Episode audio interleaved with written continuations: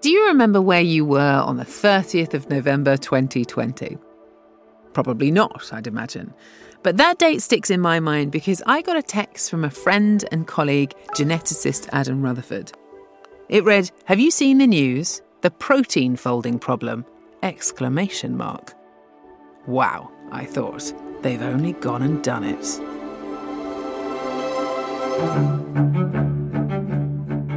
In season one of this podcast, I told the story of how the AI company DeepMind was using artificial intelligence to take on a 50 year old grand challenge in biology. Now, only a year later, DeepMind had unveiled an AI system called AlphaFold that virtually solved the problem of predicting the 3D shapes of proteins. The scientific world was full of excitement. A headline in the journal Nature declared this will change everything. The president of the UK's Royal Society called it a stunning advance that had come decades before many in the field would ever have predicted. And Forbes dubbed it the most important achievement in AI ever.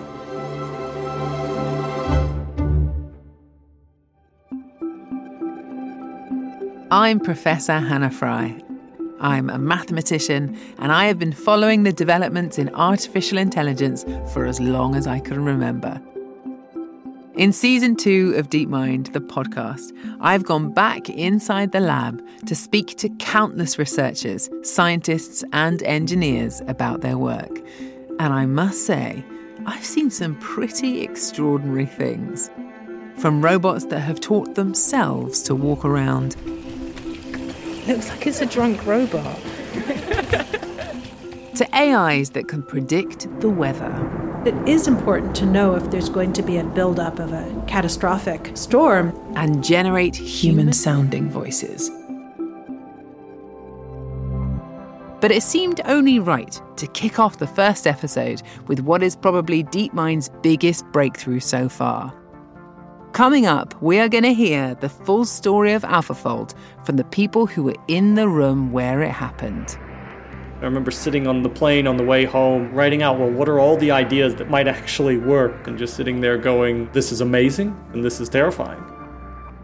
We'll find out how AlphaFold could rapidly accelerate the drug discovery process. We got hundreds and hundreds of emails from excited biologists wanting to try out this system and paved the way for new discoveries. I think it's woken up the scientific world to the possibility of what AI could do. This is episode one A Breakthrough Unfolds.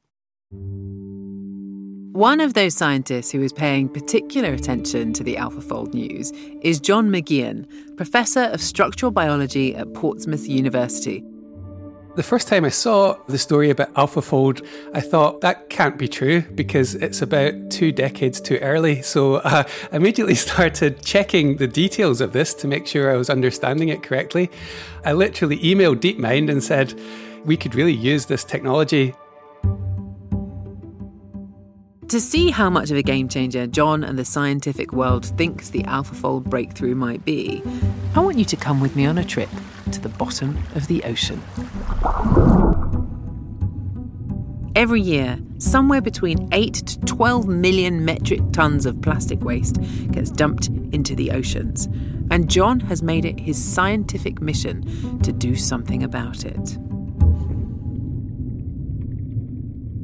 Some of that plastic is used once, sometimes just for minutes in the case of maybe a fizzy drinks bottle. And if that enters the ocean, some plastics last hundreds of years in that sort of environment. What tends to happen is through sunlight and waves, they break down, but only into smaller and smaller pieces, and they end up being microplastics wildlife consume this plastic, it ends up in our food chain, and I think we're only just starting to understand the potential impact.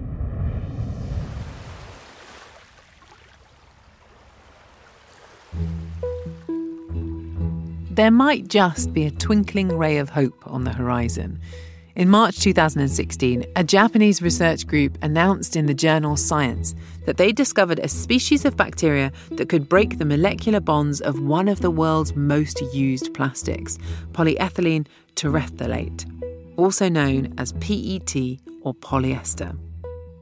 PET is found in products from fizzy drink bottles to textiles. John's collaborator in the US, Greg Beckham, instantly spotted the potential of this discovery and gave him a call. And he said, This Japanese group has literally found a bacterium living in a plastic waste dump that is digesting plastic. It's actually using the plastic as a food source. We had to figure out how these enzymes worked and if we could make them faster, because the potential here is if you can break down plastic into its building blocks, then suddenly you can recycle it infinitely. We'll find out exactly how John McGeehan and his team are using AlphaFold to help fight plastic pollution a bit later on. But for now, because AlphaFold predicts the 3D structures of proteins, it's helpful to find out a bit more about how proteins work in the human body. We'll make it lots of fun, I promise, because proteins are truly fascinating things. Proteins are these incredibly small machines that are extraordinarily unusual for the way that we think of machines, but they do the kind of mechanical and chemical things that the cell needs to. Let me introduce you to John Jumper, who leads the AlphaFold project. The human cell has about 20,000 of these nanomachines, and people make entire careers explaining the function of one of these proteins. Proteins are the workforce behind practically everything that happens within the human body. You'll find them in our immune system. Antibodies are a type of protein we release that can fight bacteria and viruses. The protein insulin is what allows our bodies to absorb glucose. Proteins even work to shepherd other molecules around the body, as in the case of one particularly famous protein. Hemoglobin is a protein whose job it is to carry oxygen within your red blood cells. Your lungs are extracting that from the air, but then it needs to be carried throughout the body, and so it is attached to this hemoglobin protein, which later releases it where it's needed. And yet, these powerful naturally occurring machines are made from only a small list of building blocks. All the machines that we have in kind of the normal natural world are really, really complex. And the proteins, they have this lovely kind of modular system where there's 20 types of amino acids, and a protein in its simplest form is just a line of these amino acids. These 20 amino acids, tiny molecules made up of a handful of atoms, are the building blocks of all human proteins. To make a protein, these amino acids are strung together in a sort of miniature cellular factory called the ribosome. How about an analogy? Like one of those bracelet kits. My daughter has one, right? And she wants to spell her name, Sarah. So she grabs the S and she puts it on the line. She grabs the A, she puts it on the line. She'll surely grab a heart and put it on the line. In the same sort of way, you have beads in a line or these amino acids that are attached one at a time and when it's done, the protein leaves the ribosome. Within milliseconds, the forces of physics gently tease the line of amino acids into intricate 3D shapes, which give function to the protein and allows them to work as miniature machines. You can think of it like origami, a blank piece of paper might hold all manner of potential, but it only becomes meaningful once it's folded into shape. The 1D shape, the line, isn't so good at telling us how these machines work, how we can build new ones. They really need to assemble into this intricate 3D shape that we can start to reason about. Seeing a structure is really the beginning of explaining why the protein is that way, how it misfunctions, how we might be able to develop drugs, but it's extraordinarily difficult to get this kind of information. Most drugs work by binding to a particular protein in a specific way. Beta blockers stop the protein receptors from noticing the adrenaline floating past. Antibiotics work by interfering with a bacteria's protein.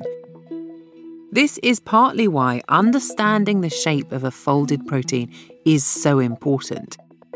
So, what do folded proteins look like? Well, these things are tiny. It's not like you can just look at them down a microscope to see what shape they are. At that scale, they might as well be invisible. To work out the structure, you normally have to use something called X ray crystallography. First of all, you have to express your protein, so you need to coax a bacterium into producing enough of it for your experiments. Here's Kathryn Tunya a senior research scientist. Then you have to be able to get it out of the cell in sufficient quantities. Then you need to get it to form crystals, which is often the most difficult part. And when you say the most difficult part, yeah. Are we talking weeks? It's very variable. So if you happen to be working with a protein that's really well studied, it can be a very quick process. If it's something that's never been crystallized before, it can take years. So I've had emails from people who said, you know, we've worked on this for 10 years, we can't even make enough of the stuff to start our experiments. That's an extreme case, but it can be as bad as that. For the last 50 years, numerous scientists have dedicated their entire working lives to painstakingly uncovering the intricate structure of proteins, one at a time, slowly and surely building a collective body of knowledge. But finding a shortcut, getting from the string of amino acids straight to the folded protein, has long been considered one of the grandest challenges in biology.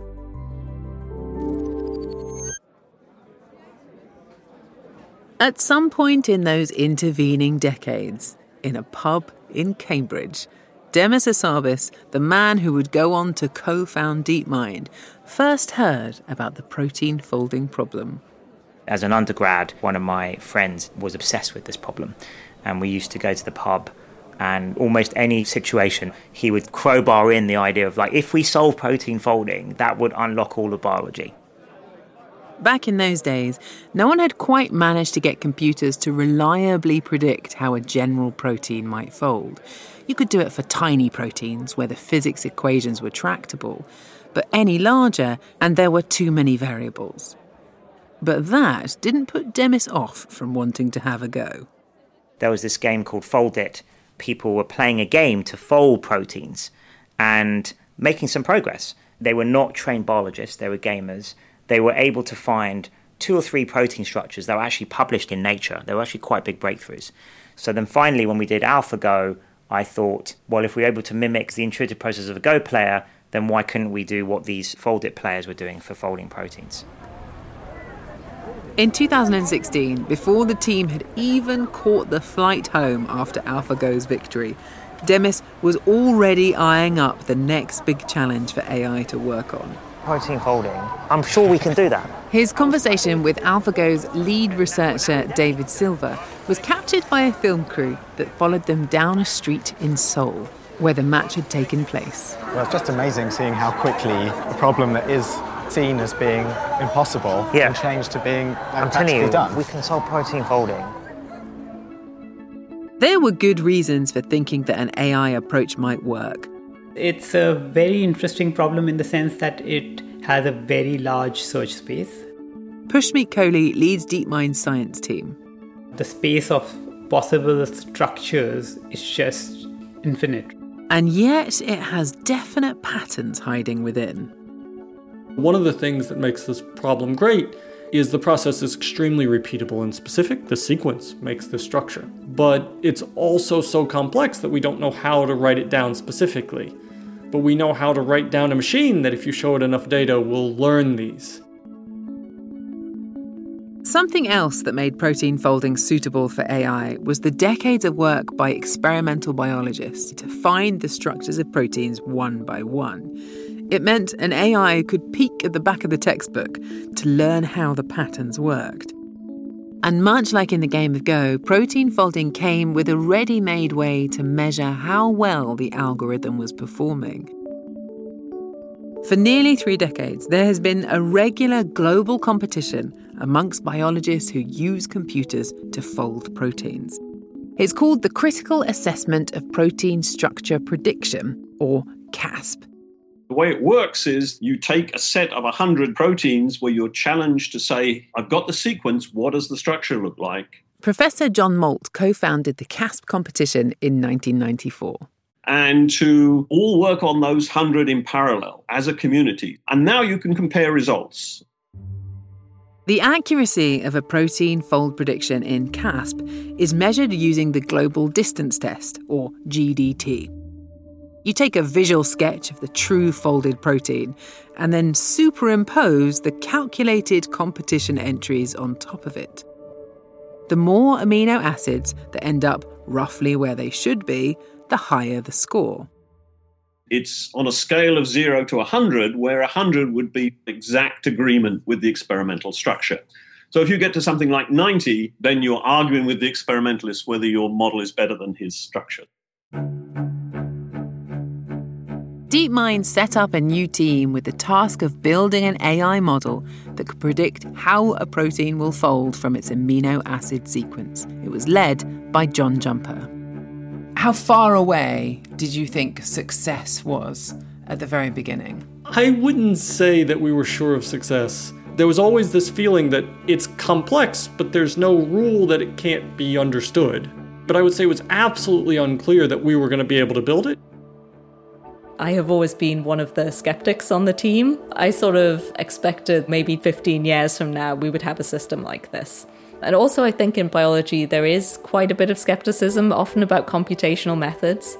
We think of experiment as being the last word, and it can be an uphill struggle to convince a biologist that a computational method is really going to help them. The first version of AlphaFold is the one we talked about in season one of this podcast. The team repurposed an AI technique normally used for image analysis so that it could work out which beads, or amino acids, should be positioned close to each other in the final protein. Then the model crunched through the different structures that could possibly fit. It seemed to work pretty well, although it was slow and it took a lot of computational power.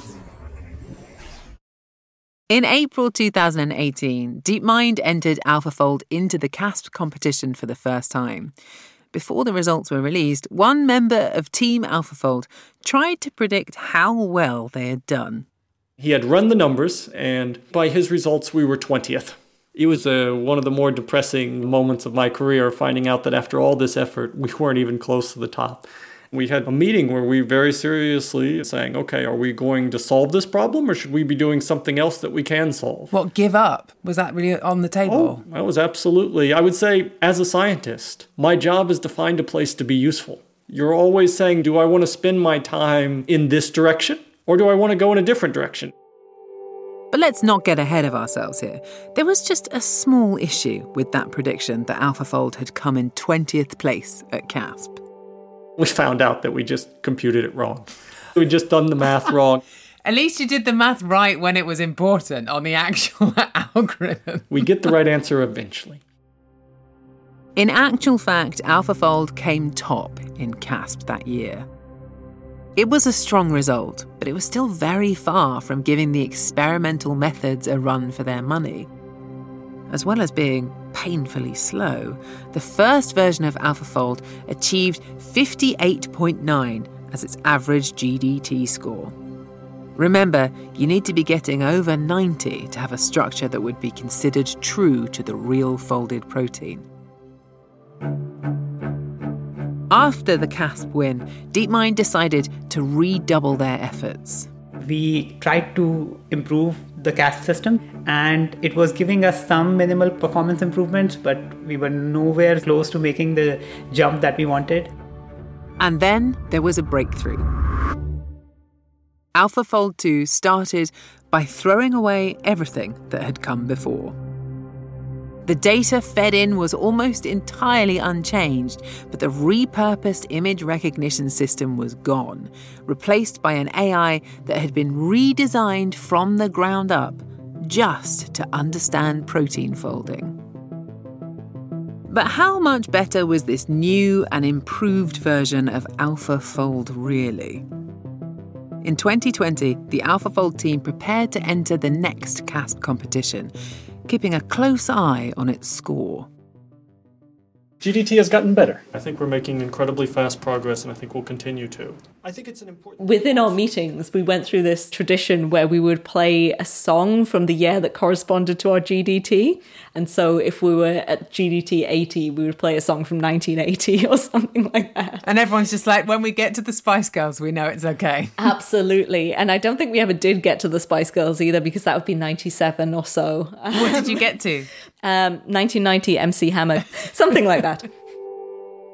We would have these running sweepstakes predicting what will be the accuracy of AlphaFold. Who won the sweepstake? I am not going to tell you who won the sweepstakes or what was my prediction, but. Did you but go low? At some points, I did go low. Whether the type of accuracy we are seeing today was possible was a completely open question we would have these meetings with Demis, and everyone would think, well, Demis is going to push our target even higher. And they were not really sure if that was possible. I just felt that all the ingredients meant there should be a solution to this. And I also believe the original biologists who said 50 years ago that this should be possible.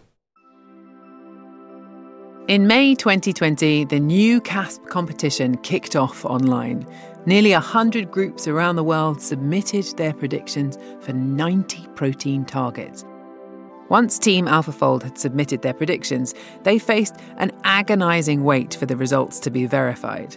But after a month or so, I got this email from John Moult, the founder of CASP, and it had a title, I think it was Zoom request. You're not going to turn down that Zoom, are you? no. And so we dialed in to a pre existing team social and John just said, I'm going to read you an email. It is from John Moult. As I expect you know, your group has performed amazingly well in CASP 14, both relative to other groups and in absolute model accuracy. It didn't tell us our exact score, but it did tell us the method seemed to be an outstanding one. How did the rest of the social go? did you get to crack out the champagne? Fantastically well, yes. I was drinking some bourbon and we were swapping lots of reminiscences and stories. Oh, and the final scoring CASP? An average of 92.4 across all targets. Here's CASP's founder, John Moult.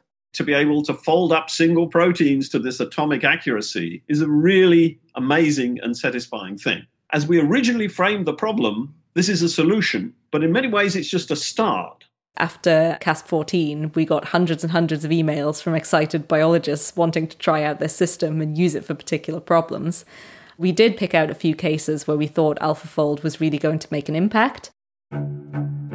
One of those early users of AlphaFold was John McGeehan, whose work on plastic pollution we heard about at the beginning of this episode. To understand how AlphaFold is helping John and his colleagues, it's important to appreciate that those plastic eating enzymes that could help clean up our oceans are, in fact, proteins. They're non living proteins that break chemical bonds. And, you know, if you just had lunch or dinner, they'll be working in your stomach at the moment, digesting all those different carbohydrates into sugars. The enzymes we're interested in work in the same way, but they actually start breaking down plastics. When that group of Japanese scientists discovered an enzyme that could digest PET plastic, John and his team set about trying to understand how it worked on a molecular level. Currently, we dig up oil and gas and we distill from those the chemical building blocks for plastics and we stick those together in long chains. What the enzyme does is do the opposite of that. It comes along like a big pair of molecular scissors and cuts those bonds and then gives you back those building blocks.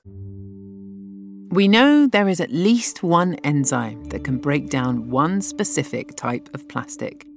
By looking through the database of sequenced proteins, the scientists found a bunch of others that look like they might work in a similar way for other plastics.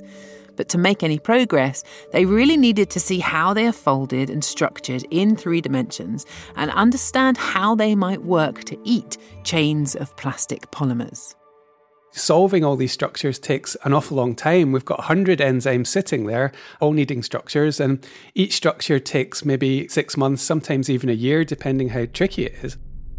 100 enzymes, any of which could have gigantic potential for our planet, sat in a queue, waiting for months or years to have their structure worked out. Without knowing what they look like, there is little hope of designing synthetic versions that could work better and faster than the one discovered in Japan. And this is where AlphaFold comes in. John McGeehan sent DeepMind seven enzymes of interest, two of which his team had already solved the structure for. Rather spectacularly, in a couple of days, they came back. And the first thing I did was to compare the structures that we already knew to what they'd uh, predicted. And they were almost perfect, actually. Not only did it get the three dimensional fold right, it got all the positions of where all those key atoms are in the structure correct as well. AlphaFold is now in the process of solving 100 enzymes that we've chosen. But it needn't stop there. We could look at thousands of enzymes, and that's incredibly exciting because this will massively accelerate the development of enzymes for different plastic recycling. Beyond tackling plastic pollution, the AlphaFold team were well aware that there were other scientists, like those working in drug discovery, who would find this new tool useful. Another organisation that was an early beneficiary of AlphaFold is the Drugs for Neglected Diseases Initiative, an international non profit dedicated to developing new treatments for neglected tropical diseases. These are a group of preventable infectious diseases that really affect 1.7 billion people. Dr. Monique Wasuna is the DNDI's regional director based in Nairobi. Over the years, she has treated many people suffering from parasitic diseases, but one patient stands out in her mind from her time as a junior doctor in Kenya. This particular middle aged man had been unwell for many months and he was just really getting weaker and weaker. So he heard about our team that was stationed many, many miles away, and he took a walk day and night for five good days. The patient had been infected with leishmaniasis, a parasitic disease found mainly in eastern Africa, parts of the Americas, and the Middle East. Symptoms start within a couple of weeks of being bitten by a female sandfly you start having a fever, your organs might start swelling, your liver, your spleen, and in the end, if you're not treated, you die. The most deadly form, visceral leishmaniasis, poses a risk to 600 million people worldwide and causes an estimated 20 to 40,000 deaths a year. These patients survived, but how many patients like him will die and nobody knows that they have died of leishmaniasis. It is possible to treat leishmaniasis, but you need a long, painful course of drugs over 17 days, and that can come with severe side effects. They are toxic, they damage your liver, your kidneys. We have to keep the faith because we haven't gotten the ultimate treatment. Typically, neglected tropical diseases don't get on the radar for pharmaceutical companies because there's no market incentive for them. Charles Mowbray leads DNDI's drug discovery efforts from Geneva. The needs of these patients are huge. They deserve better treatments the way people living in wealthy countries benefit from the advances of modern medicine. Charles and his colleagues are looking for Monique's ultimate treatment, a drug that can kill leishmania parasites, can be easily administered in the field, and does not cause serious side effects. It's an expensive and time consuming process, so DNDI have had to rely on a more pragmatic way of finding new drug treatments for neglected diseases. Can we find drug molecules that will kill a parasite in a test tube? That initial starting point requires that we screen hundreds of thousands of molecules to find just one that has some of the right properties. In short, it's a bit of a stab in the dark. There is also no guarantee that a molecule that can kill a parasite in a test tube will work inside a human. So instead, in recent decades, scientists have opted for a different approach. Rather than testing for drug molecules that kill a bug, we can think about carefully designing molecules that interfere very specifically with a process in that bug, but don't interfere with any related processes in the human. Imagine you'd worked out that there was one particular protein that was vital to the parasite. If you knew the three dimensional structure of that protein, you could explore how different drug molecules might disable it. The parasite's protein is like an intricately designed three dimensional lock covered in cavities and holes. The drug molecules need to act like a key, filling in the spaces and blocking the protein from functioning. Understanding how best to design that key is a lot easier if you can just see everything on a computer screen rather than have to infer it from laborious experiments. You can see where the cavities are, and you could bring a molecule up and you could see how does it fit into that cavity. And this is where AlphaFold comes in particularly useful. Rather than waiting months or years for an experimental method to come up with a protein structure that may or may not be important in a disease, AlphaFold can offer a shortcut. Here's Kathryn Tunyasuvunakool again. So it basically changes the situation from not using structural information, waiting several years for the experiments to be finished. And now we have this middle way of, well, I can get some actionable structural information within 10, 15 minutes. Oh, wow. I mean, that's massive. Yeah, it's a huge saving. In the case of leishmaniasis, scientists had already identified a drug molecule that is effective at killing the parasite in a test tube. Unfortunately, they reached a dead end when it came to adapting this molecule into a usable drug treatment. So, they worked backwards. First, they tried to work out what part of the parasite this drug molecule appeared to be targeting. And in the process, they were able to pinpoint a novel protein that seems critical to stopping the leishmania parasite in its tracks. So, if that protein is shut down, the parasite can't continue, and it will die. It's not like other proteins that we've looked at as targets for leishmaniasis, so that's exciting.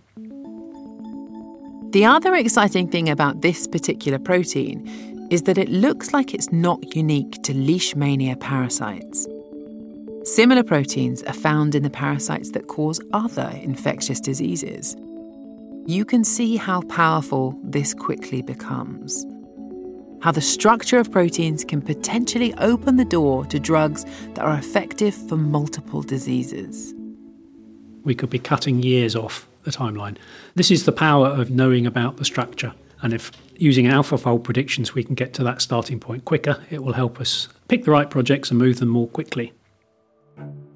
The hope is that if AlphaFold can do this for Charles, it will do the same for scientists working on all kinds of important problems around the world. And so in July 2021, DeepMind took the step of publicly releasing the structures of all 20,000 proteins found in humans, as well as several other organisms commonly used in labs around the world. Everything from worms and fruit flies to rats and tuberculosis. In time, the team aims to fold and release all 100 million of the proteins ever discovered for free for anyone to use to accelerate the work of scientists. But before this major release, a lot of careful thinking went into reviewing the risks of doing so.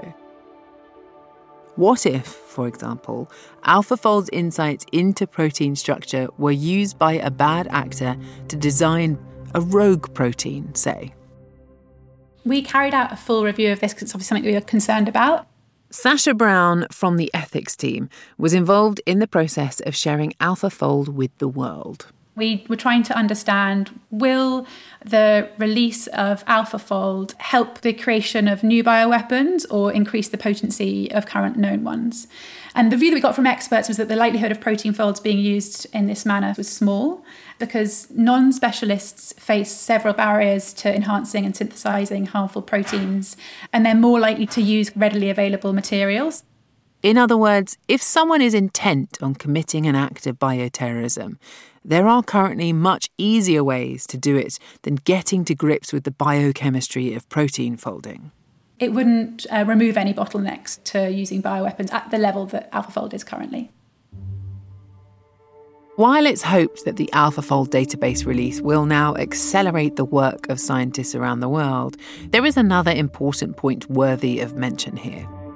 AlphaFold doesn't provide a perfect dictionary that can translate between protein sequences and folded shape. It's only offering a prediction. The results of CASP put it very well. Here's John Jumper again. Of the predictions we made, about two thirds were at a quality bar they considered competitive with experiment. So that means one third, they're pretty sure that we have deficiencies, although typically small ones. And so it was very important to us how do we make sure we're doing more good than harm? There are many reasons why AlphaFold's prediction might be uncertain. Some proteins have never been seen before, others might have strange disordered shapes, and so on. So, the AlphaFold team have built in a way for the model to put a number on its confidence in its prediction of a given protein shape. AlphaFold predicts the score it would have got for that protein had it been part of the original CASP competition. Here's Pushmeet Kohli to explain. It's very good at that uncertainty estimation. It's not shy in saying, I don't know, which is, I think, a good thing. Install the humility package. Yeah. Essentially, when AlphaFold solved one problem, it opened up a whole new world of questions and possibilities for science it's very important to note that it does not solve protein understanding writ large in terms of making sense of how do proteins operate. So the community has appreciated the breakthrough that has been made, but also at the same time there is a lot more work that needs to be done. In many ways, AlphaFold is just the beginning of demonstrating how AI can be used to advance scientific discovery. And in fact, it isn't just proteins that DeepMind is working on. Researchers are also successfully applying machine learning to other areas of science, including genomics, chemistry, nuclear fusion, mathematics, and ecology. In episode 6 of this podcast, we'll be exploring some of those projects in more detail. Trust me, you won't want to miss it. But DeepMind say they have a bigger mission of solving intelligence. So I want to end this episode by asking how AlphaFold fits in with that. Does AlphaFold have any of the hallmarks of intelligence? I mean, what is intelligence? Oh, that's a whole can of worms. yeah, exactly. And as a former worm researcher, I know worms, right? So this is very much a can of worms. Here we're talking about intelligence in terms of being able to accomplish a specific task that humans can't do. So it's something that is a superhuman ability. It is very good at learning from the existing structures that we have, but I wouldn't call that artificial intelligence necessarily because that term generally refers to something that is more of a generalist, whereas I see AlphaFold as a specialist. I think it's really important to remember that these are really powerful techniques that we've developed that are still far short of a real artificial intelligence that you can talk about thinking and making decisions and everything else. If you think AlphaFold isn't intelligent, how does it fit in with that broader goal of DeepMind towards solving intelligence? And this is an example of how we work on these really hard problems that stretch us, and how do we develop new ideas and techniques, and then think about which of those will pull back into the core mission, which of those take us one step closer to uh, general intelligence.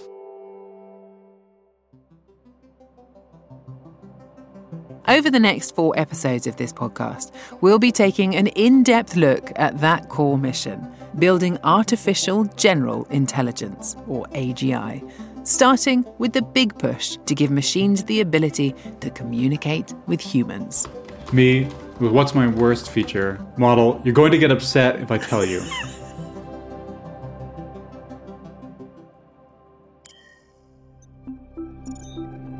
DeepMind the podcast was presented by me, Hannah Fry.